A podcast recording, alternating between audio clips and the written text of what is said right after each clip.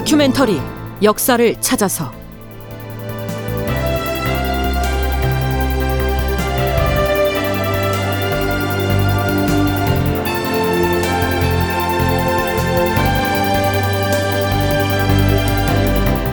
제 1164편 호랑이를 잡으랬더니 극본 이상락 연출 황영선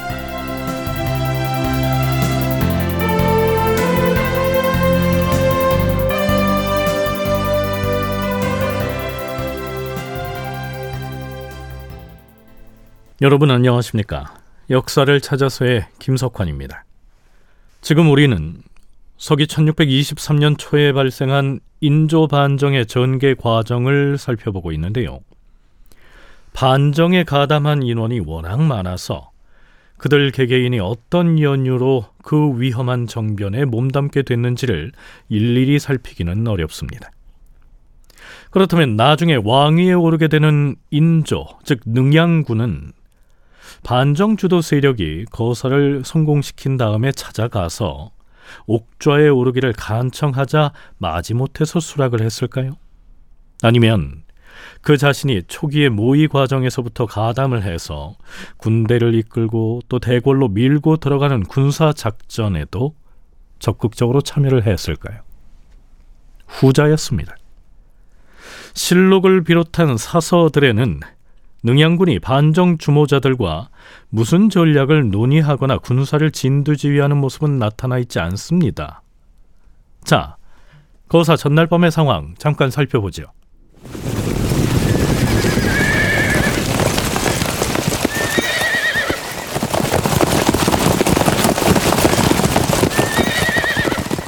반정 주역인 이기와 김자점 그리고 한교 등이 먼저 군사를 이끌고 홍제원에 모였다.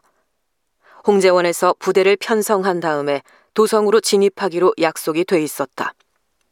한편 장단부사 이선은 장단 지역의 군사를 이끌고 진군하고 있었다. 자, 이제 홍제원은 얼마 남지 않았다. 저기 보이는 곳이 연서역이다.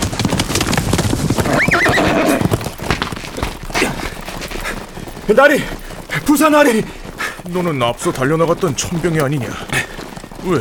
무슨 문제가 생겼느냐? 혹시 관군이 도성으로 가는 길을 막아서기라도 하였느냐? 그것이 그것이 아니고 지금 저쪽 연서역에 귀한 분이 나와 계십니다. 귀한 분이라니 누가 나와 있다는 것이냐? 능양군께서 몸소 친병을 거느리고 연서역에 영접을 나와서 우리 장단의 군대가 오기를 기다리고 계십니다. 어, 이런 알겠다. 어서 가서 능양군 아니 곧 임금이 되실 분을 안심시켜드려야겠다. 자, 행군을 서둘러라. 예.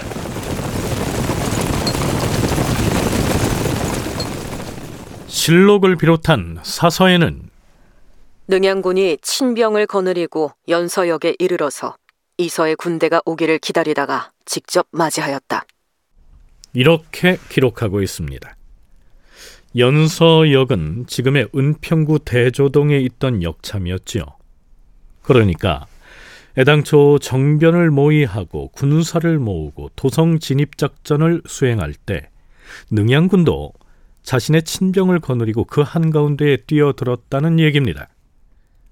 하지만 능양군이 거사의 진행 과정에서 어떤 발언을 하고 또 어떤 행보를 보였는지에 대해서는 상세한 기록을 남기지 않고 있습니다. 뒷날에 임금이 되는 그를 배려한다는 차원이 아니었을까 싶은데요. 전통시대의 모든 반란이 그러하듯 반정 주역들도 거사가 성공하면 누구를 왕으로 옹립한다는 계획은 미리 세워뒀겠지요. 연세대 국학연구원 김용흠 연구교수의 얘기입니다. 우선 능양군은 이제 형 그 능창군이 이제 신경의 옥사에서 이제 죽고 광해군한테 계속 사찰을 당하고 그래서 말하자면 광해군에 대한 그 증오심이 굉장히 강한 왕족이었다는 거죠. 왕족이었고 그러고 이제 최명기라고 이렇게 이기하고 이렇게 연결이 되면서 차기 왕으로 추대를 받을 수 있는 그런 여건을 갖췄기 때문에 예, 능양군이 이제 무슨 역할을 구체적으로 했느냐 안, 안 했느냐라는 건 중요하지 않고 의지가 있었다. 그리고 반정 주체 세력이 그분을 말하자면 추대해도 된다라고 판단을 했다라는 거죠. 능양군의 친형인 능창군은 옥사 사건으로 희생됐고요. 우리가 이미 살펴봤듯이 능창군이 살던 그 저택에는 왕기가 서려 있다는 점술가의 말을 듣고서 광해군은 그 왕의 기를 누르기 위해서 거기다가 궁궐을 짓도록 명하지요. 그 궁궐이 바로 지금의 경희궁 자리에 지어졌던 경덕궁입니다. 따라서 능양군도 다른 반정 주역들과 마찬가지로 광해군에 대해서 사적으로 원한이 맺혀 있는 인물이었지요. 개해정변의 명분과 그 인식의 변화라는 논문에서 기승범 교수는 이렇게 기술하고 있습니다. 능양군의 경우 실록에는 정치의 문란과 폐모 등 윤리와 기강이 무너지는 위기로부터 종묘사직을 구하려고 거사하였다. 이렇게 되어 있지만 이를 진정한 동기로 보기는 힘들다. 한 예로 능양군 자신이 인목대비의 폐위 정청에 참여한 사실이 이를 잘 반증한다. 여기에 나오는 폐위 정청이란 인목대비를 대비의 자리에서 쫓아내야 한다면서 대소신료들뿐만이 아니라 왕실 사람들까지 대궐들에 모여서 국왕에게 집단으로 주청을 했던 사건을 일컫습니다. 그 정청에 능양군도 나가서 목소리를 보탰었다는 얘기입니다. 따라서 능양군이 반정을 명분으로 광해군을 끌어내리는 거사에 참여한 것은 개인적인 복수심 때문이 아니었겠느냐 이런 의심을 떨칠 수가 없다는 것이죠. 그리고 또 한 가지 선조는 무려 14명이나 되는 아들을 두었습니다. 물론 그들 중에서 임해군과 순화군 등은 광해군에 의해서 일찌감치 희생됐지만 선조의 아들 중에는요. 당시 35살이었던 인성군 이공 같은 유력한 인물도 있었죠. 그러니 광해군에게 급작스러운 변고가 생긴다면 그들을 제쳐두고 선조의 손자인 능양군에게까지 왕위 계승의 차례가 갔겠느냐? 이런 의문이 제기되는 겁니다. 따라서 능양군은 아예 처음부터 왕위를 노리고 적극적으로 가담한 것이 아니었겠느냐 이런 의심을 해볼 만합니다. 동북아 역사재단 장정수 연구위원도 능양군이 처음부터 반정거사에 적극 참여했었다고 얘기하죠. 가장 먼저 가담을 했다라고 할 수 있는 건 신경진하고 국행일 거예요. 그러니까 평산신 씨하고 능선구 씨 두 사람 다 이제 무신 출신입니다. 그 다음에 이귀라고 하는 인물 같은 경우는 좀 별도로 어, 준비를 했던 것 같고 나중에 이제 포석 과정에서 서로 마음도 확인을 하고 이렇게 세력이 좀 불어나는 듯한 그런 인, 상을 주게 됩니다. 능양군 같은 경우에는 인척들 그리고 무신들을 중심으로 이제 포섭이 됐다가 나중에 어, 조금 걸출한 인물들을 좀 모색하기 시작을 해요. 대표적인 사람이 장만이었습니다. 장만. 이 장만은 광해 군대에도 병조판서뿐만이 아니고 온갖 관직을 다 했어요. 이 사람은 관찰사도 많이 했었고 심지어는 평안 병사도 했습니다. 그러니까 문신인데 그것도 하필이면 평안도의 병마조도서까지 했다라고 하는 건 아주 전형적인 문무겸전의 인물이라는 거죠. 반정의 주역들이 각자 개별적으로 거사 준비를 해 나갔는데 능양군은 자신의 인척들을 비롯해서 무신들과 명성 있는 인물들에 대한 포섭 공작을 했다. 뭐 이런 얘기입니다.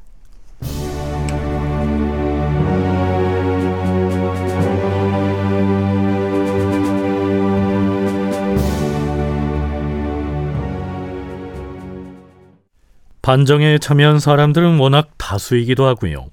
각자가 여러 갈래로 나뉘어서 세력을 확보해 나가는데요. 그 과정에서 능양군을 옹립하는 문제가 논의되기도 하지요. 우선 이 반정의 계책을 가장 먼저 세웠던 신경진과 또 한 명의 중심 인물인 김류가 나눈 대화 들어보시죠.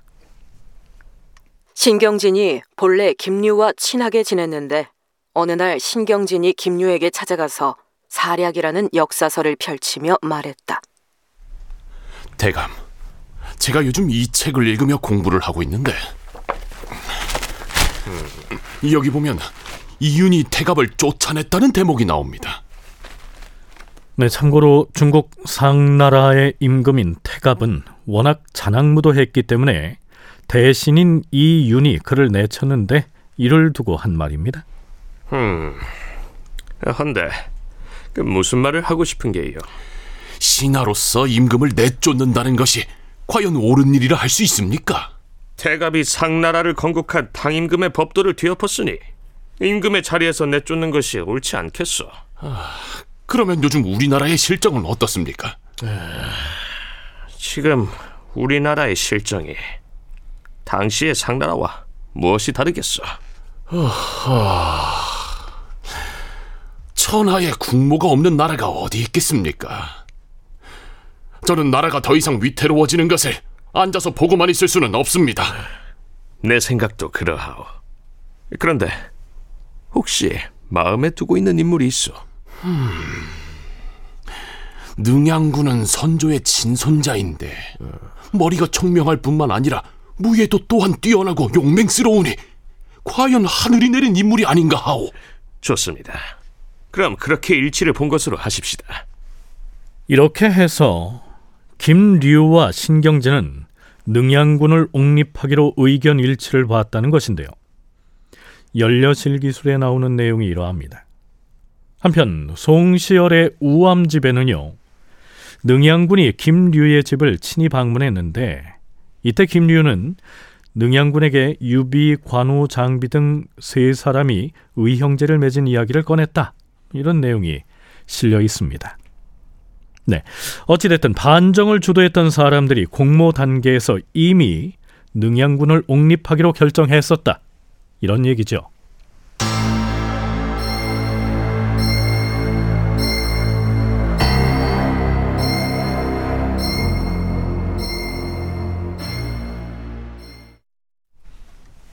여러분, 호환이란 말 들어보셨죠? 호랑이한테 화를 당해서 사람이나 가축이 희생되는 피해를 말합니다.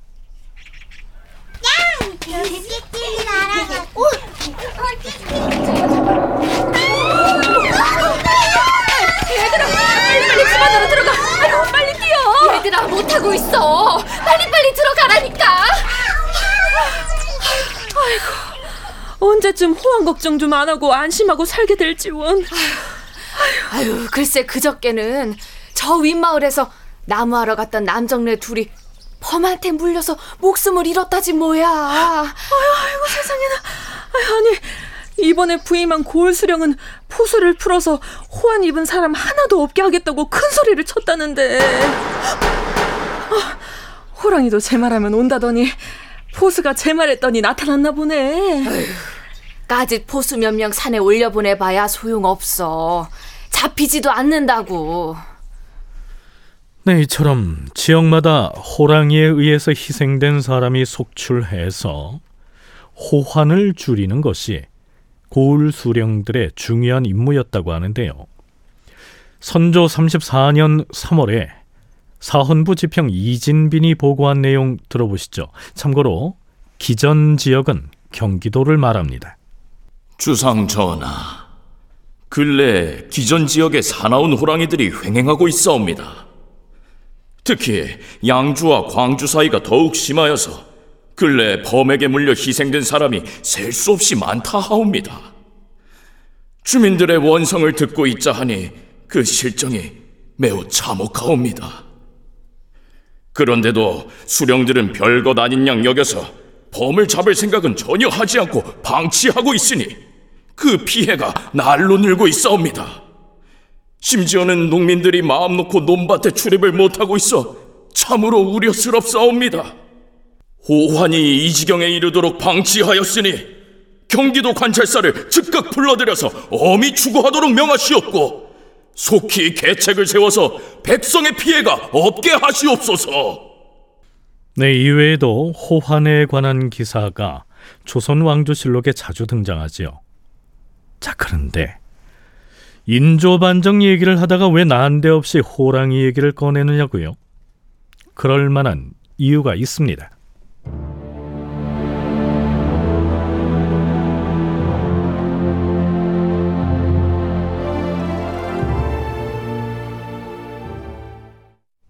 반정을 모의하고 있던 중에 주도 세력의 한 사람인 이 귀가 조정으로부터 황해도의 평산 부사로 임명이 됩니다.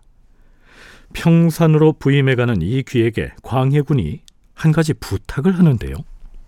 음, 이제 평산부사로 가게 됐는데 과인이 경에게 한 가지 당부할 것이 있다. 하명하시옵소서, 주상전하. 지금 황해도에 호환이 극성을 부리고 있다는 사실을 알고 있는가? 예. 황해도뿐만이 아니라 외방 지역 도처에서 호환 때문에 백성들이 피해를 입고 있다고 들었사옵니다. 황해도는 더구나 국경지대를 오가는 주요 통행로가 아닌가. 그런데 경이 부임해가는 평산에서 개성에 이르는 그 지역에 사나운 범이 수시로 출몰해서 사람을 잡아먹는다 하였다. 그 바람에 심지어는 북쪽 변경에서 보내온 파발이 희생을 당하거나 혹은 겁이 나서 도성으로 오는 것을 포기하는 사태가 빚어지고 있는 실정이다. 그러니 부임하는 즉시 군사를 동원해서 백성들의 근심을 덜어주도록 하라. 명심하겠사옵니다, 주상 전하. 광해군으로부터 이런 명을 받고서 황해도 평산 부사로 부임한 이귀 그는 포수를 대거 동원해서 호랑이 사냥에 전념합니다. 저쪽이다! 쏘아라! 이 귀는 사냥한 호랑이 중에서 가장 큰 놈 한 마리를 수레에 싣도록 한 다음 군관을 시켜 한양으로 보내죠. 너는 이 호랑이를 수레에 싣고 밤낮을 달려서 전하께 진상하도록 하라. 그리고 주상 전하께 올리는 이 상소문을 승정원에 전하도록 하라. 예, 부산하리. 자, 가자! 이 귀가 올린 상소의 요지는 이런 내용이었습니다. 전하, 범을 사냥하는 곳이 황해, 경기 두 도의 경계 지역이온데 만약 황해도 군사가 쫓아가던 범이 경기도로 도망치면 경계를 넘어서 추격할 수가 없사옵니다. 하오니 범을 추격할 때에는 두 도의 경계에 구애받지 아니하고 군사들이 움직일 수 있게 하시옵소서. 그러자 광해군은 흔쾌히 허락을 하지요. 장단과 개성의 수령에게도 황해도 평산부사와 힘을 합하여 범을 잡도록 하라. 이렇게 특별 명령을 내립니다. 그런데요. 경기도 장단에는 또 다른 반정의 주역인 이서가 장단 방어사로 근무하고 있었죠.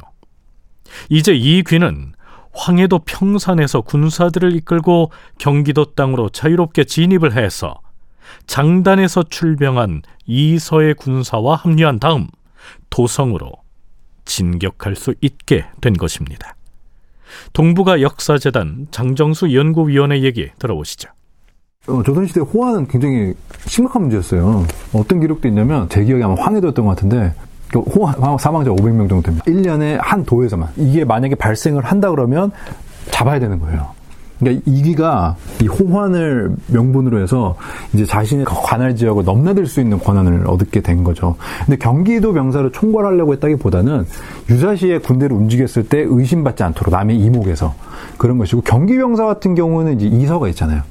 이서가 장단 방어사였는데 장단 방어사가 사실 경기 북부 임진강 쪽에서 지금 덕진산성이라는 산성을 쌓고 있는 중이었어요. 이제 원래는 수원 쪽이 핵심이었는데 일본 상대했던 수원이었다가 점점점 북방으로 위협이 옮겨가니까 이제 이서가 그 역할을 맡고 있었던 건데요. 그 방어 임무를 다큐멘터리 역사를 찾아서 다음 시간에 계속하겠습니다.